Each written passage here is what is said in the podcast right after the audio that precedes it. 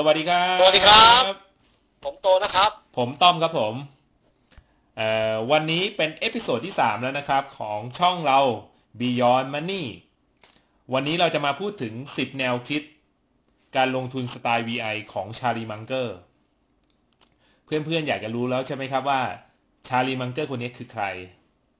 วันนี้เราก็เอาวิธีคิดของชาร์ลีมังเกอร์และประวัติคร่าวๆ มาให้เพื่อนๆ ฟังแล้วก็จะได้เข้าใจว่าทำไมถึงมีความสำคัญต่อแนวคิดการลงทุนแบบ VI ใช่ไหมครับคุณโต ใช่ครับชาร์ลีมังเกอร์คือมือขวาของบริบัฟเฟตนะครับก็ครับผมบริบัฟเฟตเป็นเอ่อผู้บริหารของ Berkshire Hathaway อ่าซึ่งครับเป็นองค์กรที่เอ่อทำการลงทุนในธุรกิจหลากหลาย ที่ใหญ่ที่สุดแห่งหนึ่งของโลกอ่าฮะนะครับชาลีมังเกอร์เกิดเมื่อวันที่หนึ่งมกราคม ปี 1924 ปัจจุบันเนี่ยท่านอายุ 95 ปีแล้วนะครับ โอ้โห อายุเยอะนะครับ พื้นฐานของท่านจริงๆ เรียนทางด้านกฎหมายมา จบยูดังด้วยนะครับ จบ Harvard Law School อือหือประวัติเคยทำงานที่ร้านขายของชำชื่อว่า Buffett and Son ซึ่งเจ้าของเนี่ย เป็นคุณปู่ของบริบัฟเฟตอ่าเห็นไหมครับคุณต้อมโอเคจะคมีรับผมเห็นความเกี่ยวข้องกันนะตั้งแต่ใช่ตอนที่เขาเริ่มเป็นวัยรุ่นอือหือ แต่ถ้าทั้งสองคนเนี่ย รู้จักกันจริงๆแล้วเนี่ย จะรู้จักกันในปี 1959 ตอนนั้นชาร์ลีมังเกอร์อายุ 35 ปี ส่วนบร n นบัฟเฟตอายุ 29 ปี ทั้งคู่เนี่ยมาเจอกันในร้านอาหารนะครับ แล้วก็มีการพูดคุยกัน พูดคุยถูกคอถึงขั้นถึงขั้นบร n นบัฟเฟตมีการชักจูงให้ชาร์ลีมังเกอร์เนี่ย เปลี่ยนอาชีพเลยนะครับ จากนักกฎหมายเนี่ย มาเป็นนักลงทุน แล้วก็ให้เข้าทำงานที่บริษัท Berkshire Hathaway ในปี 1978ตำแหน่งสูงมากเลยนะครับ เป็น vice chairman ก็คือเป็นมือขวาของบริบัฟเฟตเลยอ๋อตั้งแต่ปีนั้น ครับผมมีหน้าเหรอครับก็ผมแค่รู้สึกว่าจะแค่คร่าวๆเนี่ย ชาร์ลี มังเกอร์ก็คือเป็นผู้อยู่เบื้องหลังของที่เป็นคนนำ Berkshire Hathaway จาก 25 เหรียญจนปัจจุบัน3 0 0แสนเหรียญใช่ไหมครับคุณโต ใช่ครับอ๋อ หุ้นตัวนี้ปรับตัวขึ้นมาได้อย่างมหาศาลด้วยความสามารถของทั้งบริบัฟเฟตและชาร์ลีมังเกอร์อ่าฮะทั้งคู่เนี่ยจริงๆแล้วมีนิสัยคล้ายๆกัน คือผมว่าอยากให้นักลงทุนทุกท่านศึกษานิสัยของทั้งสองท่าน ทั้งคู่เป็นคนที่เอ่อชอบที่จะเรียนรู้มชอบเรื่องการลงทุน ไม่เคยที่จะหยุดอ่านหนังสือเลย วันหนึ่งอย่างทั้งวอลเลย์เฟตทั้งคารีบังเกอร์เนี่ย ก็จะนั่งอ่านหนังสืออ่านข่าวทั้งวันเลยนะครับ เพื่อฮจะครับผมอัปเดตข่าวแล้วก็อ่านธุรกิจเพื่อตัดสินใจในการลงทุนนะครับ อันเนี้ยคือจึงทำให้ทั้งคู่เนี่ยสามารถที่จะเป็นเพื่อนเป็นคู่หูกันจนมาถึงทุกวันนี้อืมครับโอเคก็คือเกื้อหนุนกันนะครับ ทั้งสองคนโอ้ผมใช่ครับ ผมว่าเอ่อโดยประวัติเนี่ยเอาคร่าวๆพอสังเขปแล้วกันนะครับ ผม ตอนนี้เราจะมาเข้าถึงเรื่องเอ่อสิบแนวคิดของชาร์ลี มังเกอร์แต่ว่า episode นี้เราจะคุยกันที่ห้าห้าแนวคิดก่อน ใช่ไหมครับคุณโต ครับผมเราขอคุยในห้าอันแรกก่อนอ่าแต่ครัคิบดผมว่ามั่นใจว่าเข้มข้นแน่นอน อ่า ดีครับข้อข้อเออแนวคิดที่หนึ่งของชาลีมังเกอร์คืออะไรครับ ข้อแรกเนี่ยชาลีมังเกอร์บอกว่าการที่นักลงทุนจะเลือกธุรกิจที่ลงทุนเนี่ย อย่ามองเฉพาะเรื่องราคาอย่างเดียว เพราะว่าอาจจะทำให้นักลงทุนเนี่ยพลาดโอกาสที่จะลงทุนในธุรกิจที่ยอดเยี่ยมอ่าฮะไปได้เหมือนกัน อันเนี้ยผมอยากยกตัวอย่างที่เอ่อในเป็นหุ้นตัวหนึ่งที่อยู่ในประเทศไทยนะครับครับชื่อว่าโฮมโปร อ๋อครับก็หลาย ๆ ท่านน่าจะคุ้นเคยนะคุ้คนรับเคยครับ คุ้นเคยตัวนี้ หุ้นโฮมโปรเนี่ย เป็นหุ้นที่เข้าตลาดมา ผมว่าเป็นสิบยี่สิบปีละนะครับ แต่เป็นหุ้นที่ไม่ไม่ค่อยจะมีช่วงไหนที่เป็นช่วงที่หุ้นมีราคาถูก เพราะว่าธุรกิจเนี่ยมีความแข็งแกร่งที่เอ่อทั้งเรื่องการขยายสาขาอย่างต่อเนื่อง เรื่องการมีบริการมีสินค้าใหม่ๆ รวมทั้งเทรนด์ของผู้บริโภคที่ออชอบความสะดวกสบาย การที่จะเลือกซื้อสินค้าต่างๆเนี่ยเอ่อที่สะดวกเพื่อนำมาตกแต่งบ้าน ทั้งหมดเนี่ยทำให้หุ้นโฮมโปรเนี่ยเรียกว่าเป็น super stock เลย ในตลาดหุ้นไทยในช่วง 20 ปีที่ผ่านมาอ่าฮะฉะนั้นถ้าอย่างที่ชาลีมังเกอร์แนะนำพวกเราบอกว่า ถ้านักลงทุนมัวแต่คิดว่าจะหาหุ้นถูกอย่างเดียว ท่านจะไม่เคยได้เอ่อพิจารณาหุ้นโฮมโปรเลยนะครับ ก็ทำให้ข้อแรกเนี่ย เป็นสิ่งที่ชาลีมังเกอร์เน้นย้ำกับพวกเราทุกคนว่าให้เลือก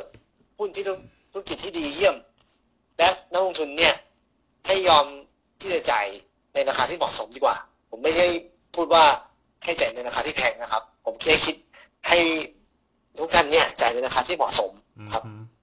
ก็คืออ่าก็ เท่าที่ผมเข้าใจก็คือข้อแรกหรือแนวความคิดแรกเนี่ยก็คือเรามุ่งเน้นหรือมองไปที่พื้นฐานของธุรกิจนั้นๆ แล้วเลือกซื้อหรือเลือกที่จะถือหุ้นในราคาที่เราสมเหตุสมผลถูกไหมครับคุณโตอย่างนี้ ใช่ครับ เพราะว่าราคาที่สมเหตุสมผลในวันนี้ กับธุรกิจที่ยอดเยี่ยม มันจะกลายเป็นหุ้นที่ถูกที่มักถูกสุดๆเลยในอนาคตนะครับครับผม ก็โอ้โหเป็นแนวคิดเป็นแนวคิดที่ตรงใจสำหรับนักลงทุน VI อย่างผมเลยนะครับครับถูก ต้องต้องเน้นย้ำนะครับว่าธุรกิจดียอมจ่ายในราคาที่เหมาะสม ไม่ใช่โฟกัสเฉพาะหุ้นที่ราคาถูก ครับผมงั้นต่อไปเป็นข้อที่สองเลยแล้วกันนะครับอ่าดีครับผม ข้อที่สองเนี่ยชาลีมังเกอร์บอกว่า ให้เราถือหุ้นที่เราคุยกันมาในข้อแรกเนี่ยอ่าฮะให้ถือในช่วงเวลาที่ยาวนานตราบใดที่ธุรกิจยังดีอยู่ ครับผมนะครับ อันนี้ก็เป็นอันหนึ่งที่เอ่อผมว่าอยากให้ ทุกท่านเนี่ยยึดหลักการถือหุ้นนะครับ อย่าเอ่อมองว่าในระยะสั้นหุ้นขึ้นมาจะรีบขายทำกำไร อยากให้มองว่าของดีอยู่กับตัวเนี่ย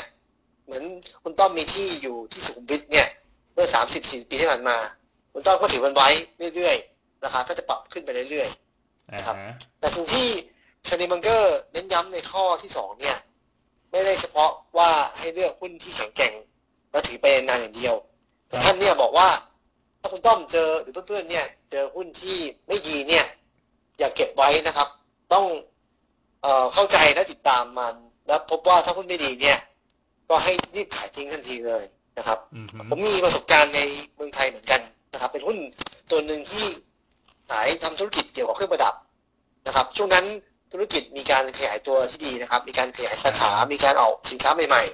ๆ นะครับ ผมก็ได้เข้าไปลงทุน เพราะว่า ราคาหุ้นเนี่ยมีการปรับตัวลดลงมา ก็แนววิยนะครับ พอหุ้นปรับลงมา ผมก็ต้องเข้าไปซื้อนะครับ ผมถือมาได้ประมาณสักปีหนึ่งปี ปรากฏว่าธุรกิจเนี่ยเนื่องจากผมมีการติดตามหุ้นในทุกไตรมาสก็จะพบว่าธุรกิจมีอัตราการเติบโตที่ลดลง มีมาจิ้นที่ลดลงนะครับ ก็เลยทำให้ผมเนี่ยตัดสินใจอย่างแน่วแน่ว่าผมขายหุ้นตัวนี้ทิ้ง เพื่อที่จะไปลงทุนในหุ้นตัวอื่นนะครับ แม้ว่าผมจะขาดทุนแต่ก็ขาดทุนไม่มากนะครับสำหรับหุ้นตัวนี้ฉะนั้นข้อเนี้ยครับผมนะครับ ขอให้เราอยู่กับสิ่งที่ดีไปอย่างยาวนาน และขอให้เรารีบออกจากสิ่งที่ไม่ดีหรือหุ้นไม่ดีเนี่ย อย่างรวดเร็วนะครับเพื่อลดความเสี่ยงของเราในการลงทุน ครับผมผมก็ก็มีแนวความคิด ในแนวของ VI เวลาเราถือหุ้นเนี่ย เราคงต้องโฟกัสเราก็คือต้องติดตามหุ้นตัวที่เราถืออย่างสม่ำเสมอ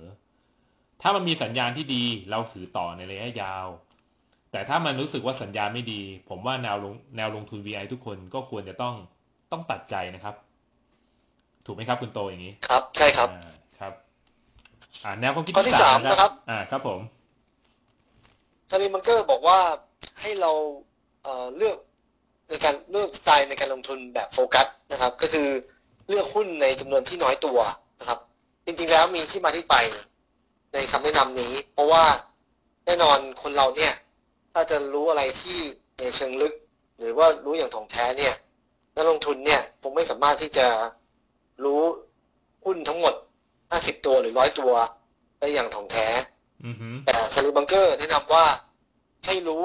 หุ้นอาจจะห้าตัวสิบตัวก็พอ และให้โฟกัสในหุ้นเหล่านี้นะครับ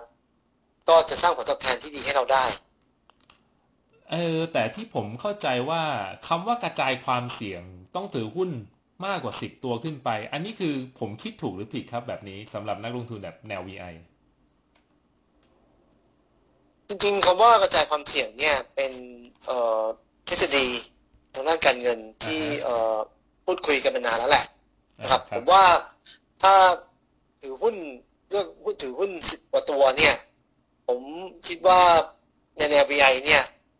เอ่อความสามารถที่ที่คุณต้อมจะเข้าใจหุ้นได้มากถึงขนาดนั้นเนี่ย ด้วยตัวคนเดียวเนี่ย อาจจะไม่ได้ทำได้ดีมากเท่าไหร่อืมเทียบกับการที่คุณต้อมเลือกหุ้น cream cream หุ้น top top ของคุณต้อมแล้วมาลงทุนเนี่ย ผมมั่นใจว่าคุณต้อมจะได้ผลตอบแทนที่ดีกว่านะครับ เหมือนเรา รู้อะไรเนี่ยเราคงไม่ได้รู้หลาย ๆ วิชาที่เก่งๆหลายวิชา คุณต้อมน่าจะเก่งไม่กี่วิชาแต่คุณต้อมทำให้มันดีเลิศอย่างเงี้ยคุณต้อมจะรวยครับอ๋อก็คือ โดยหลักแล้วก็คือเราก็ควรจะต้องถือหุ้นให้น้อยเพื่อเราจะได้มีเวลาในการศึกษาแล้วก็เข้าใจพื้นฐานของธุรกิจเนี่ยธุรกิจนั้นน่าจะดีกว่าถือหุ้นหลาย ๆ ตัวที่เราไม่เข้าใจอะไรเลยถูกเนาะแบบนั้น ใช่ครับอ่าแต่ผมขอย้ำนะครับว่าถือหุ้นน้อย ๆ เนี่ย ไม่ใช่ว่าไม่มีความเสี่ยงนะครับ มันก็มีความเสี่ยงถ้าหุ้นที่คุณต้อมเลือกมาไม่กี่ตัว หรือเพื่อนๆเลือกมาไม่กี่ตัวเนี่ย เป็นหุ้นที่ไม่ได้เราไม่ได้เข้าใจจริง ๆ แต่เราเลือกตามกระแสมาเท่านั้นอ๋ออย่างเงี้ยจะเป็นความเสี่ยงครับ แล้วก็ต้องย้อนกลับไปแนวคิดที่สองนะครับ ถ้ายิ่งถือนานยิ่งมีความเสี่ยงก็ควรจะต้องรีบออกจากมันถูกไหมครับ อย่างนั้น ครับถ้าเราพบว่าหุ้นที่เราถือไม่ดีเนี่ย ก็ต้องรีบตัดสินใจนะครับ ต้องกล้าตัดสินใจ อ่าฮะอ่าโอเคครับผมอะแนวคิดแนวความคิดที่สี่ของชาลีมังเกอร์ครับ ข้อที่สี่เนี่ยชาลีมังเกอร์บอกว่านักวิเคราะห์ทั้งใน Wall Street และตลาดหุ้นทั่วโลกเนี่ยอ่าครับผมพยายามที่จะแนะนำให้นักลงทุนเนี่ยใช้ตัวเลขที่เรียกว่า EBITDA หรือกำไรก่อนดอกเบี้ย ภาษี ค่าเสื่อม และค่าจัดจำหน่ายแต่ฟังดูแล้วค่อนข้างยาวนะครับ จริงๆสังกฤษเรียกว่า EBITDA นะครับคำว่า EBITDA เนี่ยคุณต้อง พอเข้าใจคำนี้ไหมครับ จริง ๆแล้วมีมีดูมาบ้าง แต่อาจจะไม่ได้เข้าใจคุณโตช่วยขยายความนิดนึงแล้วกันครับ ผมอธิบายให้ฟังเพื่อที่จะเข้าใจง่ายๆนะครับ เหมือนคุณต้อมมีเอ่อทำธุรกิจนะครับ มีโรงงานนะครับ ผลิตสินค้า คุณต้อมมีการลงทุนสร้างโรงงาน ในแง่ของการเอ่อทางด้านการเงินเนี่ยทางด้านบัญชีเนี่ย คุณต้อมก็ต้องมีการตัดค่าเสื่อมครับส่วนคุณต้อม มีการเอ่อไปกู้เงินแบงก์คุณต้อมก็ต้องมีค่าดอกเบี้ยใช่ไหมครับอ่าใช่ครับ ทั้งหมดเนี่ยตัว EBITDA เนี่ยจะไม่รวมพวกนี้เข้าไปเลย เพราะว่าเป็น e a r n i n g ก่อน ที่จะคิดตัวดอกเบี้ยและค่าเสื่อมอืมครับคุณต้อมพอจะเห็นภาพใช่ไหมครับว่า ถ้าในธุรกิจไหนที่มีดอกเบี้ย กู้มาเยอะๆมีค่าเสื่อมเยอะๆมีลงทุนหนักๆพวกเนี้ยมันจะอยู่ใต้พรมหมดเลยถูกต้อนังกลงทุนจะไม่เห็นเลยนะครับจริงๆถ้าใช้คำว่าแล้ว EBITDA ถ้าผมเป็นเจ้าของธุรกิจ แล้วผมมีการกู้เพื่อลงทุนเนี่ย แน่นอนครับ ผมไม่อยากโชว์ตัวเลขหรอกครับ เพราะถ้าโชว์แล้ว นักลงทุนก็คงเมินบริษัทของผมแน่นอนถูกไหมใช่ครับเออก็จริงๆชาลีมังเกอร์ไม่ชอบในในการใช้เฉพาะ EBITDA อย่างเดียว แม้กระทั่งเรียกว่าเป็น bullshit earning เลยนะครับ ก็คือเป็น earning ที่หลอกลวงอ่าคนัรักบลงผมทุน เพราะฉะนั้นข้อนี้ อยากให้นักลงทุนเนี่ยเอ่อศึกษาดูกำไรและกำไรก็คือเอ่อ profit กำไรสุทธิจริง ๆ ด้วยเป็นส่วนประกอบเพื่อทำการตัดสินใจ ก็คืออย่าเชื่อตัวเลขของ EBITDA อย่างเดียวในเพียงการอย่างเดียวตัดสินใจในการลงทุนถูกไหมครับ ใช่ครับอ่าก็คือต้องดูองค์ประกอบรวมๆเนาะโอเค แล้วข้อที่ห้าล่ะครับ แนวคิดข้อสุดท้ายของวันนี้ ข้อสุดท้ายใน episode นี้นะครับ ผมว่าเป็นหนึ่งเลย เป็นหนึ่งในข้อที่สำคัญมาก เรียกว่าคุณจะประสบความสำเร็จในการลงทุนได้เนี่ย คุณต้องจำคำอยู่สามคำนี้ให้ได้นะครับ คือคำว่า margin of safety ภาษาไทยก็คือส่วนเผื่อความปลอดภัยยกตัวอย่างให้เห็นภาพง่าย ๆ ก็คือ ถ้าหุ้นที่เราเห็นที่เราติดตามอยู่เนี่ย มีราคาอยู่ในตลาดที่ 10 บาทต่อหุ้นนะครับ มื่อใดก็ตามที่เอ่อเราทำการวิเคราะห์เอ่อหุ้นตัวนี้แล้ว ปรากฏว่าหุ้นตัวเนี้ยมีเอ่อราคาที่เหมาะสมเนี่ยอยู่ที่ประมาณใกล้ๆ10บาทเนี่ย เรานักลงทุนเนี่ยก็อย่าเพิ่งรีบซื้อ อย่าเพิ่งตัดสินใจในการซื้อเชลมังเกอร์พยายามบอกว่า คุณควรจะมีส่วนเผื่อความปลอดภัยด้วยอ่าฮะครับผมภาษาอังกฤษก็เรียกว่า buffer แน่นอนคุณต้นทำอะไรก็ต้องมี buffer ถูกไหมครับ เพื่อลดความเสี่ยงครับผมนั้นราคา10บาทเนี่ยส่วนเผื่อความปลอดภัยที่นักลงทุน VI ใช้กัน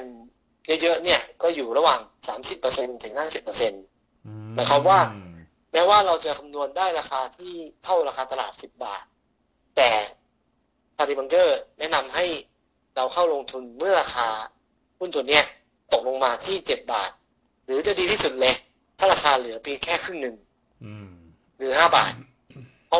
รครับเพราะว่าถ้าคุณลงทุนไปด้วยราคาที่5บาท แต่ราคาจริงๆของหุ้นตัวเนี้ยอยู่ที่10บาท ความเสี่ยงในการที่จะขาดทุนเนี่ย จะน้อยมากนะครับอืมสำหรับหุ้นตัวนี้ อันนี้ครับคือข้อหนึ่งที่ผมคิดว่าสำคัญมาก และผมก็ยึดใช้งานทั้งการลงทุนในหุ้นประเทศไทย และในหุ้นต่างประเทศอ่าครับและผมก็